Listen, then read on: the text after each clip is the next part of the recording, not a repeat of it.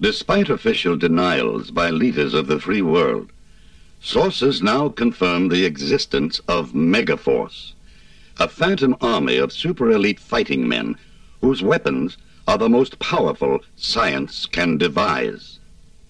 Their mission to preserve freedom and justice, battling the forces of tyranny and evil in every corner of the globe.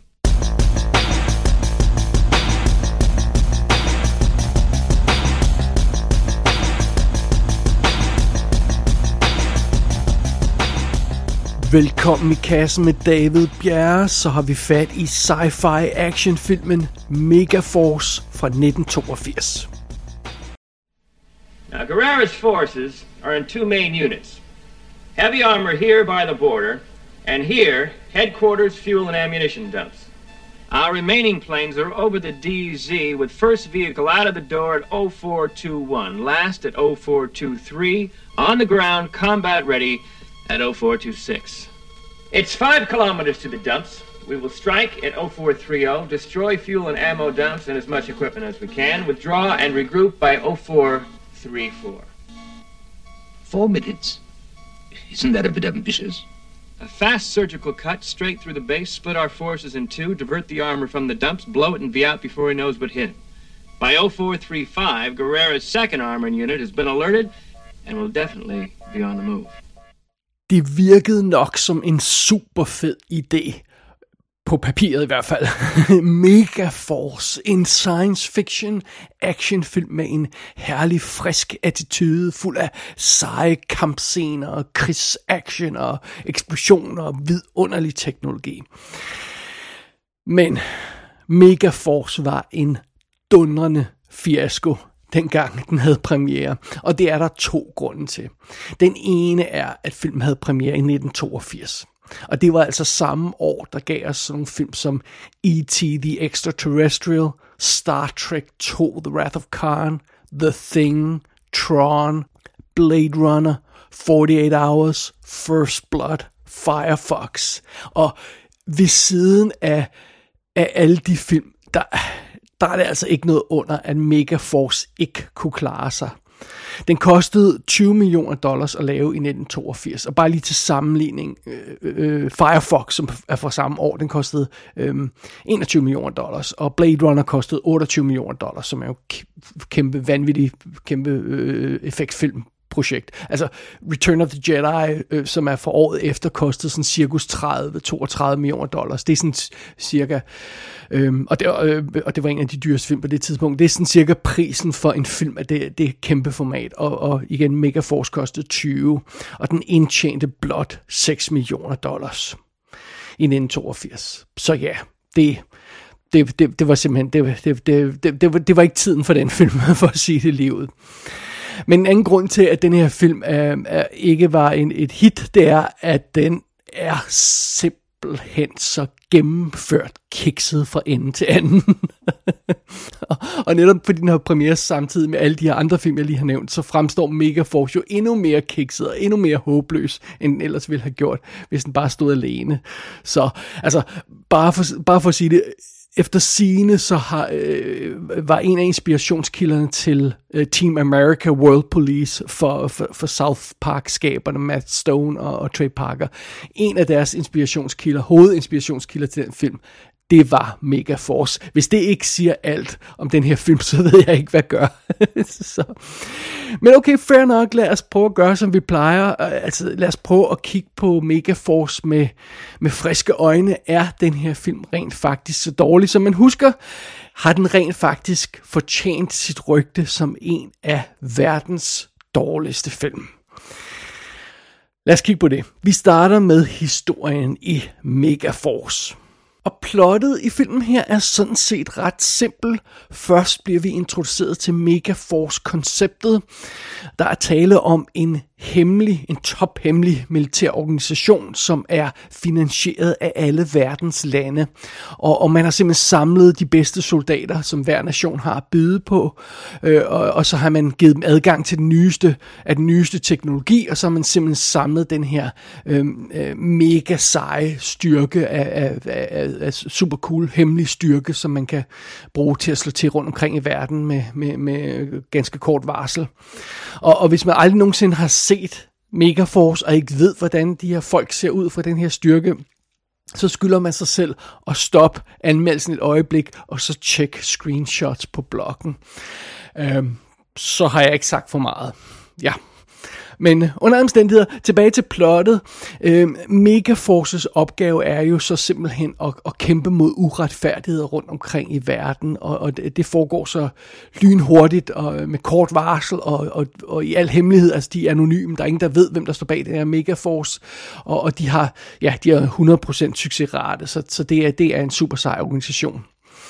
Og i denne her historie, så bliver Megaforce kontaktet af repræsentanter for den lille fredelige øh, øh, nation Sardun, og de har problemer med deres nabostat øh, Gamibia.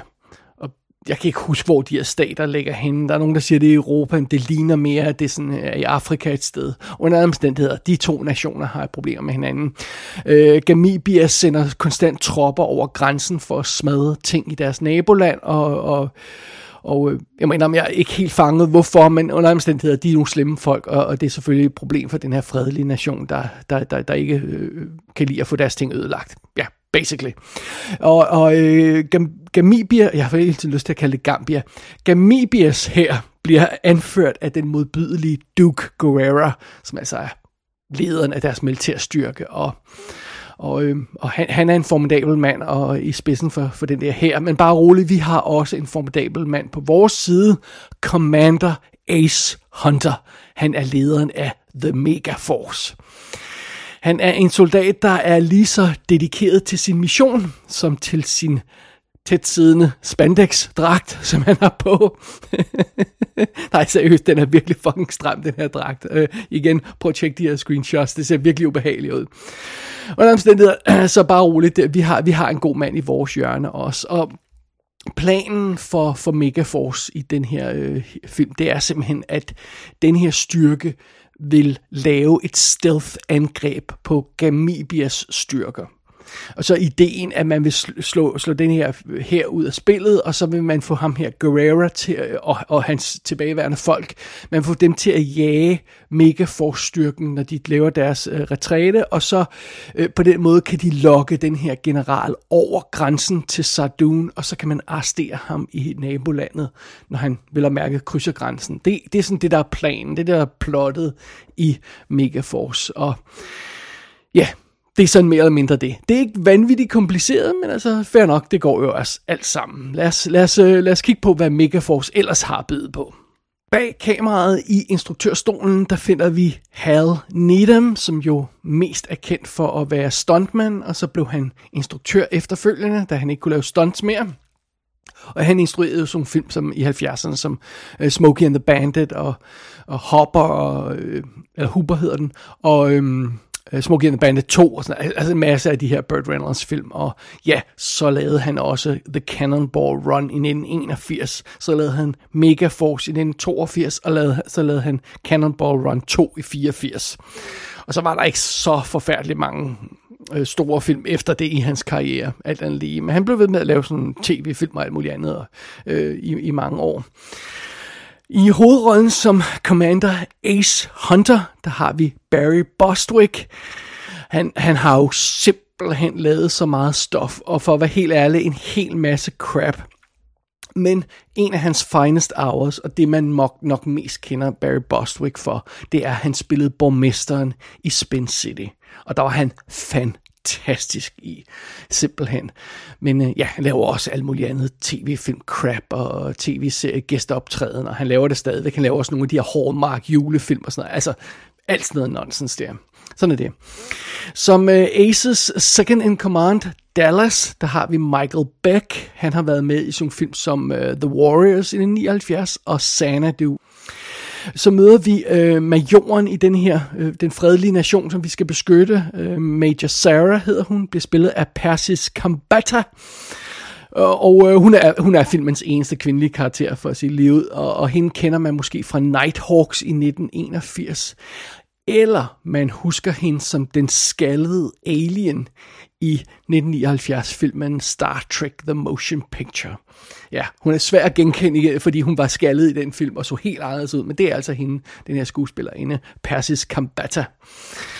Alright, så har vi øh, som, som generalen i det her, øh, den, den venlige nation der, der har, øh, som hedder Burn White, der har vi Edward Mulhair, og øh, han er en øh, gammel engelsk skuespiller, han er med i tonsvis af ting. Han er blandt med i øh, Von Ryans Express fra, fra, fra 1965, og så vil de fleste nok huske ham som... Um, ja, jeg kan ikke huske, om han er bagmanden, eller tech eller hvad fanden han er i Knight Rider. Han er, ja, den ældre herre på det faste team i, i Knight Rider. Så, så der vil man uden tvivl kunne huske hans ansigt fra. Øh, derudover så er det meget sjovt, vi møder øh, Megaforces øh, tekniker, som, som bliver, bliver kaldt Egg, altså æg. Og øh, han bliver spillet af George Firth. Det er jo altså ham, der er Foyt i The Cannonball Run. Ham, der forsøger at stoppe The Cannonball Run. Så, så han er med i den her film også. Her er han altså tech -gutten. Det er meget sjovt. Han har også lavet en masse andre ting, men, men man vil instantly kende ham for den. Og så i rollen som vores bad guy, Duke Guerrero, der har vi Henry Silva som jo altså er hot shit i 80'erne. Han laver Alligator, Sharky's Machine, Cannonball uh, Run 2 er han med i, Above the Law, og man vil også kunne huske ham fra Dick Tracy i 90. Sådan er det. Jamen, det er fantastisk alt sammen, og, øh, og det, det er rollelisten, og der er masser af andre folk med, men jeg, altid, jeg gik ikke lige ned i detaljerne på resten af det her Megaforce-team. De er ikke så vigtige alt andet lige. Alright, lad os kaste os over selve anmeldelsen af Megaforce. Gentlemen, we have a little problem here. As I see it, we've got two choices. One is we split up and everybody heads for the border on his own. Oh, now, Ace, you know that ain't gonna work. If I don't have somebody to follow, I'm gonna get lost. okay. All right, choice two. The dry lake bed is surrounded by mountains on three sides. Now, Guerrera has moved his army so the mountains are at his back. Now, he knows that the only way in is straight down his nose. As we hit those flats, he's going to shoot us like fish in a barrel. But sometimes what was working for you can work against you. jeg så denne her film første gang på mit fritidshjem, i hvad der må være midten af, eller slutningen af 80'erne øh, på et eller andet tidspunkt. Og jeg må have været sådan lidt over 10 år gammel, eller sådan cirka 10 år gammel. Og øhm, jeg er ret sikker på, at jeg ikke rigtig tænkte på andet de næste mange måneder end Megaforce. Fordi lille Dave synes, den her film var the shit. Altså en non-stop parade af seje køretøjer og teknologi og øhm, alt muligt stof, der bare tikkede om at blive bygget i Lego-klodser. Så det, det kan jeg i hvert fald huske. Altså, vi har for det første de her seje motorcykler med raketter og guns. Det er dem, som mange af de her Megaforce-folk kører rundt på. Og så har vi de her små, hurtige sådan, strandbuggier, der har freaking laserkanoner på taget. Altså, det er jo fantastisk. Og, øh, og, og masser af guns på os. Og, og så er der den her futuristiske kommando central tank, der vidderligt ligner noget, der vil passe ind i en Star Trek-film. Altså, det er guf for sådan en lille, lille Dave der og hans Lego-klodser. Det er det altså. Det, det, det er fantastisk. Plus, den her film er jo altså fuld af actionsekvenser øh, kæmpe militær actionsekvenser, hvor der bliver skudt og raketter af og guns, og folk kaster sig gennem luften, og det er altså meget fint.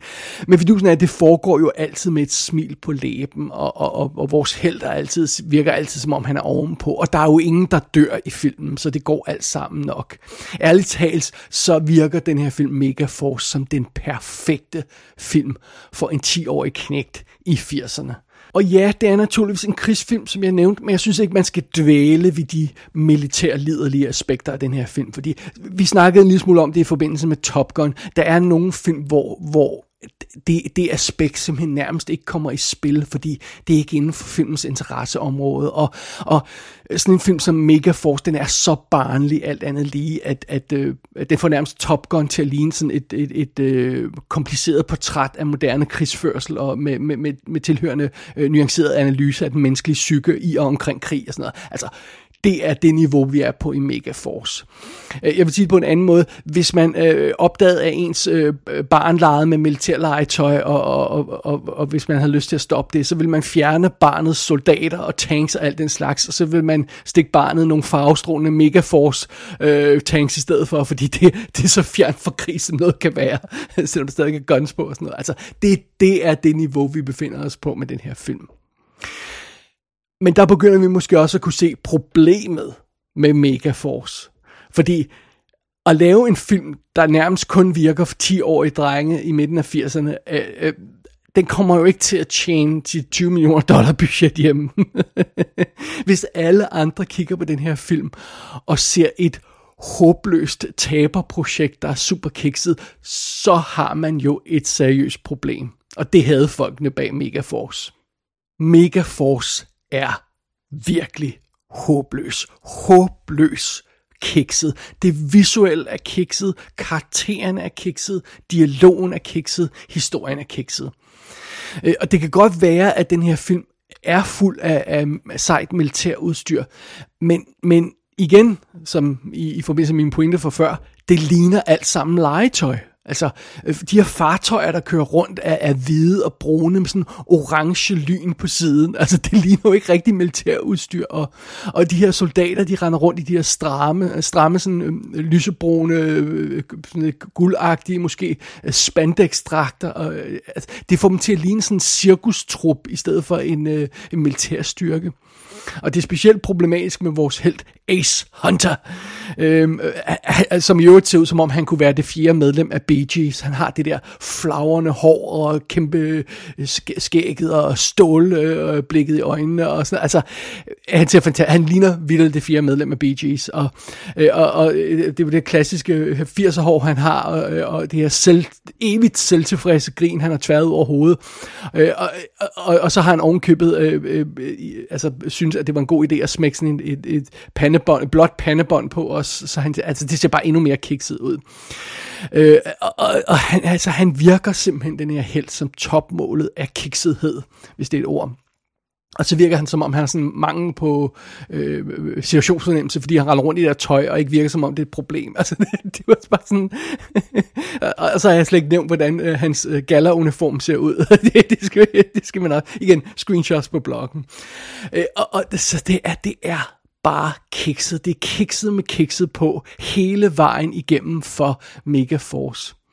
Men på trods af det, på trods af alle Megaforces åbenlyse, overfladiske problemer, så vil jeg faktisk næsten påstå, at det er selve kernen, der er det egentlige problem i den her film. Altså det er selve historien og manuskriptet. Hvis historien havde fungeret, og hvis manuskriptet havde været skarpt, så kunne man muligvis godt have accepteret den her films visuelle look, så havde det i hvert fald ikke virket så kikset, som det gør nu. Men historien i den her film er elendig. Ofte er handlingen mere eller mindre uforståelig. Øhm, altså man forstår selvfølgelig, hvem der er de gode, og hvem der er de onde, og de er mod hinanden. Men hvorfor er de de gode, og hvorfor er de de onde, og hvad er det egentlig? Hvorfor gør de, som de gør? Hvad er deres motivation? Hvad er deres hensigt? Hvad er deres formål med det, de gør? Det er ofte fuldstændig uklart. Og, og filmen, ja, er ikke overraskende en lang parade af dårligt skrevne scener. Altså, der er nogle scener, der er det rene fuld af pyg i den her film. Og der er nogle scener, der virker nærmest tilfældigt indsatte, og synes at referere til noget, der ikke er i filmen mere. Og det, det er også meget sjovt, der udvikler sig ikke rigtig nogen kemi mellem de her karakterer, der er i filmen. Men filmen opfører sig hele tiden konsekvent som om, der er kemi mellem dem. Og jeg kan ikke lade være med at tænke på, om det er simpelthen fordi, der er klippet scener ud, så vi mangler nogle ting.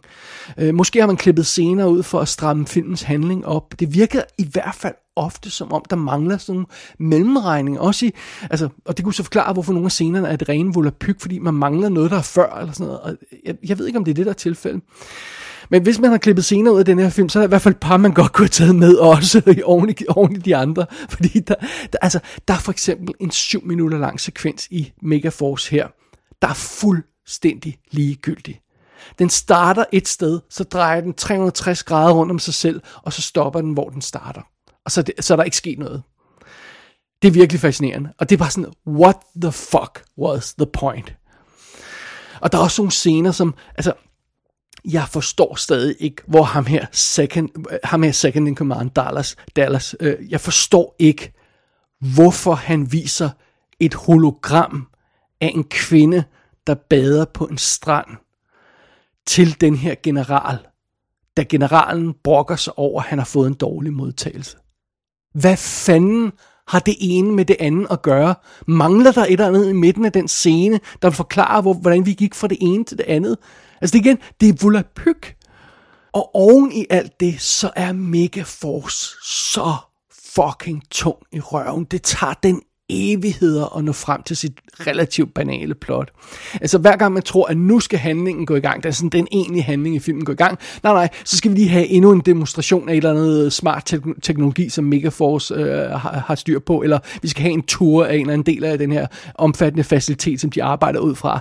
Øh, og, øh, og problemet for filmen er jo lidt, at der er jo ingen, der ved, hvad Megaforce-teamet er, eller hvad de gør, eller hvordan de gør det. Hverken os som publikum, eller filmens karakterer, fordi Megaforce er en hemmelig organisation. Så, så, så alt det skal etableres i filmen og omhyggeligt forklares og vises, og, og det gør filmen altså på den mest ineffektive og uelegante måde. Det tager filmen næsten 40 minutter at sende vores helte afsted på deres mission. Og når de så rejser øh, afsted på den her mission, så tager det den endnu 10 minutter, før den mission faktisk reelt går i gang. Og det betyder, at halvdelen af filmens spilletid er gået, før den centrale mission i plottet sådan reelt går i gang. Og det vil sådan cirka også være det, på det tidspunkt i den her film, hvor det går op for den, den, den opmærksomme seer, at Megaforce har faktisk ikke rigtig nogen historie. Der er ikke noget plot i filmen. Altså der er det her angreb på den her her, øh, og, og det er så det, vores, øh, vores Megaforce-team skal udføre, og så skal vores helte slippe væk igen og, og komme hjem i sikkerhed. Og det er plottet. Det er hele plottet i den her film. That's it. Og jeg forstår ikke, hvorfor man, hvis man vil lave den her type film med den her organisation, og alt det her tech, og alt det her udstyr, alt det her øh, skæg og ballade, hvis man vil lave en film med det, hvorfor skriver man så ikke bare en bedre film? Altså, hvorfor starter man ikke sådan en film med at vise Megaforce-teamet in action? Sådan en eller anden, et, et, altså sådan et anslag, hvor man ser det her seje team in action, så behøver vi ikke at få så meget forklaret senere. Øh, og, og øh, man kunne starte med den scene, der, der demonstrerer deres cool shit, øh, øh demonstrerer, hvordan de fungerer, Øh, øh, in action i stedet for i teorien, og, og, og så når man efter det var set, så kunne man så gå, gå i gang med at etablere den aktuelle mission. Det kunne gå lynhurtigt, og man kunne lynhurtigt få sendt øh, teamet afsted på den her mission, og så kunne man rent faktisk udvikle sådan en eller anden form for interessant og sjov og, og, og actionfyldt mission for, for, for Megaforce-teamet. En mission, der havde en reel handling indbygget, som filmen kunne bruge. Altså en handling til filmen, i stedet for bare, vi går hen og bomber det der, og så går vi hjem igen. Det var ikke nogen handling for helvede. Men det har man altså ikke kunne formå at gøre i den her film. det, det, det, der, der er simpelthen ikke noget plot i den her film, og det er virkelig anstrengende, og det mærker man meget hurtigt, og det, det er selvfølgelig ikke godt. Hvis man skulle finde noget som helst positivt at sige om Megaforce, så må det være i forbindelse med den her films actionscener.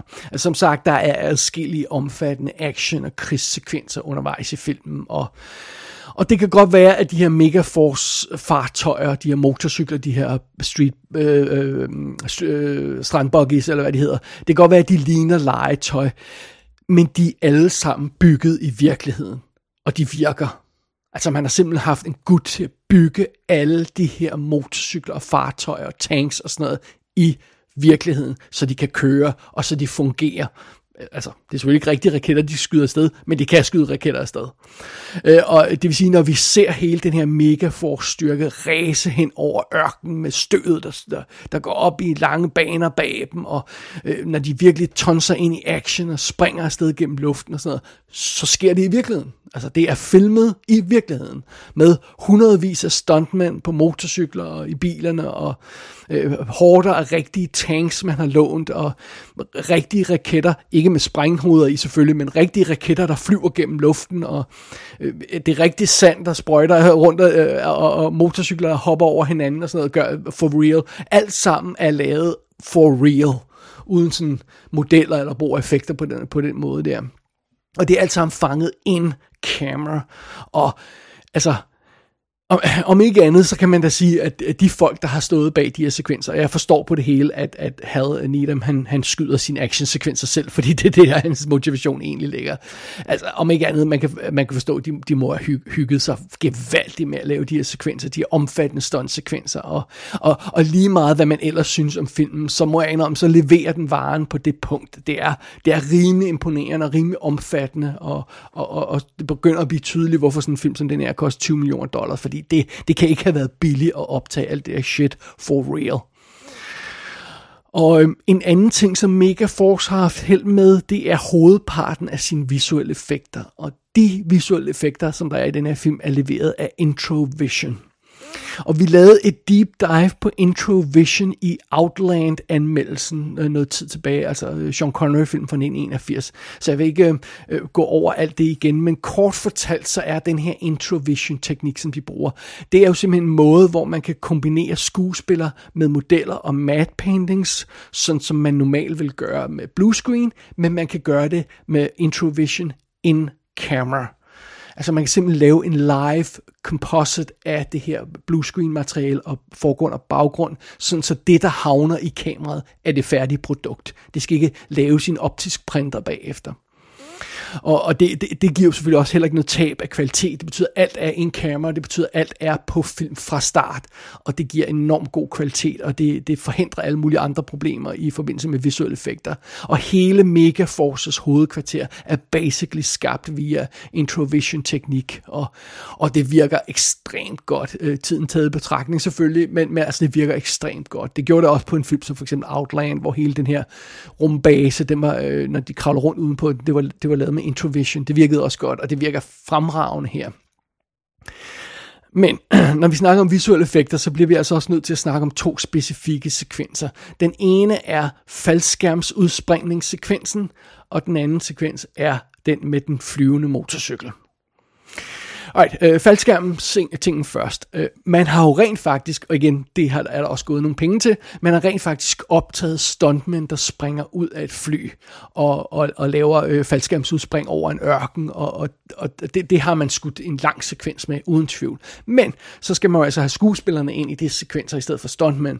Øh, og så man har filmet Barry Bostwick og så Persis øh, Kambata, man har filmet dem i et studie, hvor de hænger sådan akavet øh, på nogle wires, eller øh, på nogle øh, øh, pinde simpelthen, øh, er det placeret på dem, hvor, øh, og så kombinerer man det med, med, med sådan en, en baggrund, der er optaget af de her stuntmænd, der sprang ud af flyet, og det er, det ser simpelthen så fucking dårligt ud, så man tror, det er løg. Øh, det får, øh, de her sekvenser i, i filmen, de får, de får James Bond-filmenes baggrundsprojekteringer, som jo var notorisk elendige, de får dem nærmest til at se overbevisende ud i sammenligning.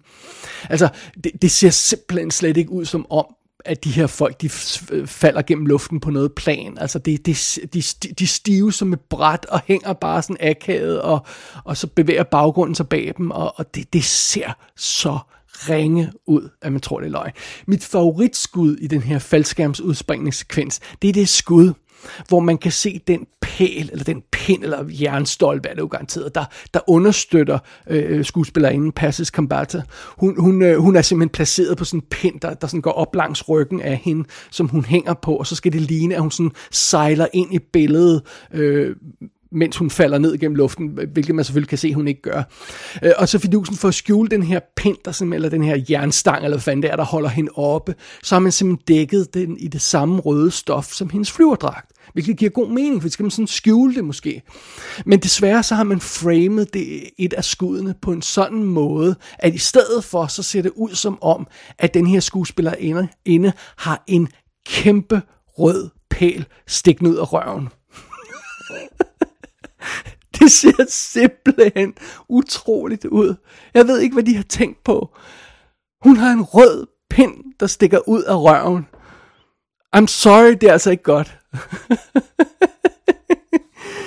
Og, og så er der jo altså også den, øh, den øh, berømte scene med den flyvende motorcykel, som, øh, som, som altså lille Dave, en flyvende motorcykel. Jeg, jamen, jeg kunne nærmest ikke styre mig. Det var det mest fantastiske, jeg nogensinde har set. Og jeg ved ikke, hvordan jeg har set på den her scene med, med, med positive øjne. Men fidusen er... Øhm, den, den, selve den del, altså motorcyklen er bygget rigtigt, som sagt, og det, det, meget af den her film er skudt rigtigt, men selve den scene, hvor vi skal have en mo- flyvende motorcykel i spil, øh, og den skal flyve op til et fly og køre ind i flyet, det, der må man jo bruge effekter, og der har man formodentlig også brugt det her introvision effekter, men det er altså meget fint, eller også har man brugt noget andet, fordi det ser lidt wonky ud nogle gange, så jeg ved ikke, om man har brugt blue screen også i en enkelt scene. Og en omstændigheder, denne her... Øh, øh, øh, den her sekvens med den her flyvende motorcykel, altså det, jeg kan ikke mindes en, en, en effektsekvens, der har været så katastrofal siden øh, flyet, der styrter ned i havet i Air Force One. Hvor man sidder og ser sådan en hel film, og så et uoverbevisende effektskud tager nærmest luften ud af hele filmen. Så ringe er det her effektskud. Det var tilfældet i Air Force One det er også tilfældet i al, den her allerede ringe film, øhm, øhm, Megaforce. Der ser man det her skud, og tænker ej, nu må I fandme holde op. Det ser simpelthen så ringe ud. Øh, og, og igen, altså, der, der er screenshots på bloggen, og, og, og, og den skal man endelig tjekke ud. Og jeg skal nok lægge op på alle de eksempler, jeg har nævnt her. Øh, bare vent til det med pinden der. Øh, men, men altså, jeg kan ikke understrege nok, øh, hvor rene de her skud er, specielt af den her flyvende motorcykel, når man ser det in motion, når man rent faktisk ser skuddet i filmen, og ser det bevæger sig, måden det bevæger sig på, det ligner noget, der er løgn. Også selvom Barry Bostwick, han virkelig gør alt, hvad han kan for at prøve at sælge den der illusion. Altså, det kan han simpelthen ikke. Det ligner hat og briller. Is uh, everything all right? The accommodations are quite beautiful, considering I spend most of the time in the field sleeping alongside my troops. Ah, yes. Combat al fresco. In my country, there's nothing unusual about that. Women fight side by side with men. I'm sure I've seen at least as much action as you have. Well, I don't. Oh, I. Croix de Guerre, yes. The Legion of Merit. Seems to be one missing. Which one? The Good Conduct Medal. I wouldn't think that was high on your list. Tells you a lot about a soldier. Soldier. You have me at a slight disadvantage without your ribbons. Oh, no, I didn't say that you could tell everything about a soldier by looking at his chest. Når man sidder og ser på en film som Megaforce, så vil man jo uundgåeligt spørge sig selv om en ting. Mener folkene bag filmen det her seriøst? Altså, vil de lave en film, der var cool? Var, var det deres hensigt? Altså, det, jo, altså naturligvis, filmen er også lidt øh, øh, sjov og lidt skør og vild og action og, og skæg og blade og sådan noget. Men var det rent faktisk filmfolkenes hensigt, at denne her film skulle være cool? Var det meningen, den skulle være cool? Det virker faktisk sådan. Altså i artikler fra, øh, fra perioden, der virker det helt klart som om folkene bag filmen forsøger at sælge den som et seriøst produkt. Altså, øh, altså, altså et projekt, der skal tages alvorligt. Øh, enkelte folk, som bliver interviewet, de indrømmer, at der er tale om en let og underholdende film. Men for eksempel sådan noget som Barry Bostwick han, og, og et par andre folk, de, de, de, de har udtalelser, der får det til at lyde som om, det her det er alvorlig shit. Altså, øh, for eksempel snakker en af dem, jeg tror om det er Barry Bostwick, han snakker om, at, at øhm, at, at jamen, der er der formodentlig hemmelige organisationer som Megaforce, der eksisterer i virkeligheden. Altså, det er der da. Naturligvis er der det. Altså, uden skyggen af ironi, siger han det. Produceren Albert S. Roddy, som jo altså har stået bag sådan noget som Godfather, han, han, øh, han, han sammenligner den her film med Star Wars. Og der får man måske, måske en indikation af det der med skæg og ballade, øh, øh, øh, adventure style, men vi skal stadig tage det alvorligt. Det er sådan lidt, det, det, det jeg tror han vil hen, når han sammenligner med Star Wars. Og Barry Bostwick selv, han sammenligner sin held Ace Hunter med Clint Eastwood-karakterer. Og han siger decideret i en af de her, øh, øh, altså i Starlog Magazine i 82, der siger han, I'm not there for laughs, I'm there for action. Det virker som om, han mener det fuldstændig seriøst.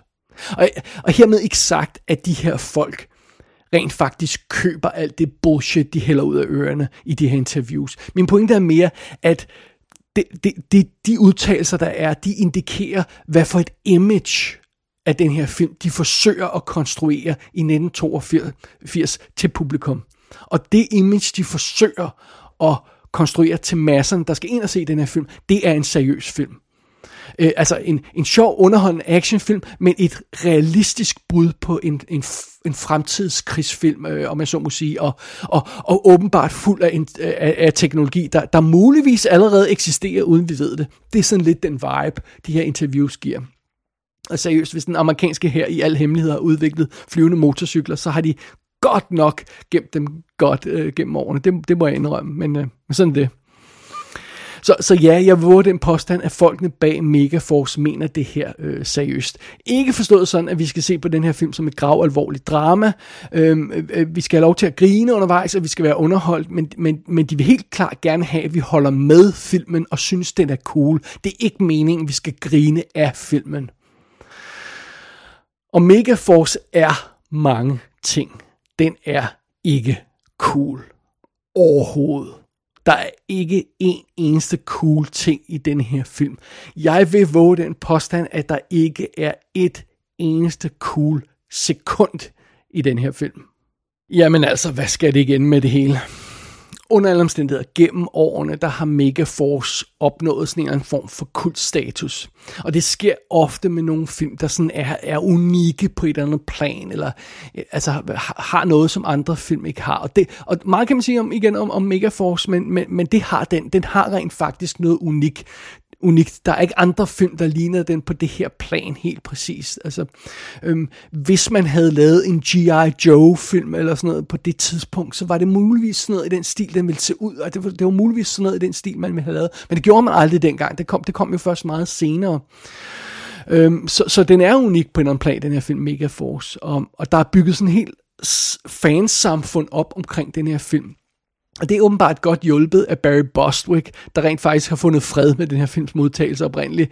Han synes åbenbart, det er sjovt nu, og han øh, laver interviews om filmen, og han er ældre herre efterhånden, men han ser ud til at nyde det, og han dukker op til cons og sådan noget, og, og giver, øh, giver interviews og snakker om Ace Hunter og sådan noget. Og ekstra materialet på den nye Blu-ray fra Umbrella i Australien, øh, den har også en del materiale, der viser det her. Så der er interviews med Barry Bostwick og, og Michael Beck, der spiller hans second command Dallas. Øh, og, og der er også input i det ekstra materiale fra en fyr, der hedder Bob Lindenmeyer, og han er åbenbart ved at lave en dokumentar, der hedder Life After Megaforce, som han har lavet i adskillige år, tror jeg. Jeg ved ikke, om den nogensinde bliver færdig. Jeg, kunne, altså, jeg tjekkede hjemmesiden, den er ikke færdig endnu i hvert fald. Øh, og ham her, Bob Lindenmeyer, han har prøvet at, at restaurere de oprindelige fartøjer, altså de her motorcykler, den her øh, strandbuggy og sådan noget, øh, og få dem til at køre igen, og, få, og, og prøve at filme nogle af de scener igen, som de har filmet til filmen. Og, og han har simpelthen fået Barry Bostwick med på det her, så han har fået ham til at tage, tage pandebåndet på igen og lege med, og, og dukke op til interviews og sådan noget. Og, og jeg mener, det, jeg synes, det er dybt charmerende.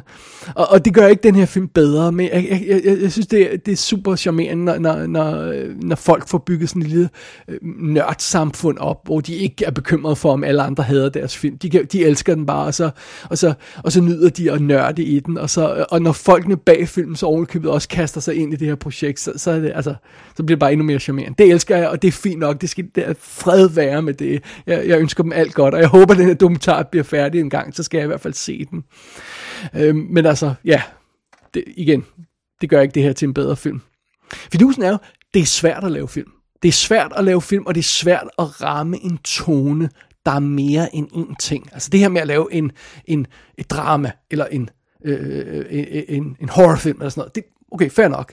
Men, men hvis man forsøger at tage sådan en film, som for eksempel som Flash Gordon fra 1980, en film, som vi elsker, den er også mega kikset, og fuld af tåbelige designs og sådan noget, men den har alligevel ramt noget af det helt rigtige, øh, den rigtige tone. Den har, den har fanget øh, Flash Gordon, den her perfekte balance mellem adventure-historien og science fiction-delen, og så det overspillede, kiksede, campede noget, som film også har. Og, og det, det er en svær balance at ramme. Flash Gordon rammer den perfekt, synes jeg, øh, øh, øh og jeg tror også, det er det, Mega Force går lidt efter, men, men, men den fejler altså totalt. Og, og det her, det er ikke en af den slags øh, anmeldelser, hvor vi siger, Nå, det var slet ikke så slemt alligevel, når vi fik taget den op til genovervejelse. Øh, nej, altså det, det, er ikke, det, det er ikke der tilfælde her. Hver gang jeg genser Megaforce, så bliver jeg overrasket over helt præcis, hvor elendig den her film er, og hvor usammenhængende den er, og hvor dårlig historien er. Øh, men den der øh, barndomsoplevelse for fritidshjemmet, den, den hænger åbenbart ved et eller andet sted, og, og, og, og den forsøger hele tiden at, at snige sig ind i mit sind og overbevise mig om det modsatte. Jo længere jeg kommer væk fra det seneste gensyn med Megaforce, jo mere bliver jeg i tvivl om, den rent faktisk er dårlig. Og det besvarer jo så også spørgsmålet, hvor fanden bliver vi med at se den her film? Ja, det er fordi, det hele tiden sniger sig ind. Ah, måske er den alligevel okay. No, no, det er den ikke. Megaforce er ikke en god film, og bliver det aldrig på noget plan. Og jeg må bare konstatere, at 10-årige lille Dave kunne ikke gennemskue, at det her ikke var en god film dengang. Og øh, det betyder ikke, at Megaforce alligevel pludselig er blevet god på et eller andet plan for nogle folk, eller sådan noget. Det, nej. Det eneste, vi kan konstatere i den her forbindelse, det er, at 10-årige lille Dave, der elskede Megaforce dengang i 80'erne, han var i fjols. Megaforce er ude på en flot ny Blu-ray fra Umbrella Entertainment i Australien med kommentarspor, timevis af interviews og featuretter og alt muligt good stuff, og filmen ser ret flot ud. Gå ind på ikassenshow.dk for at se billeder fra filmen. Der kan du også abonnere på dette show og sende en besked til undertegnet. Du har lyttet til I Kassen med David Bjerg.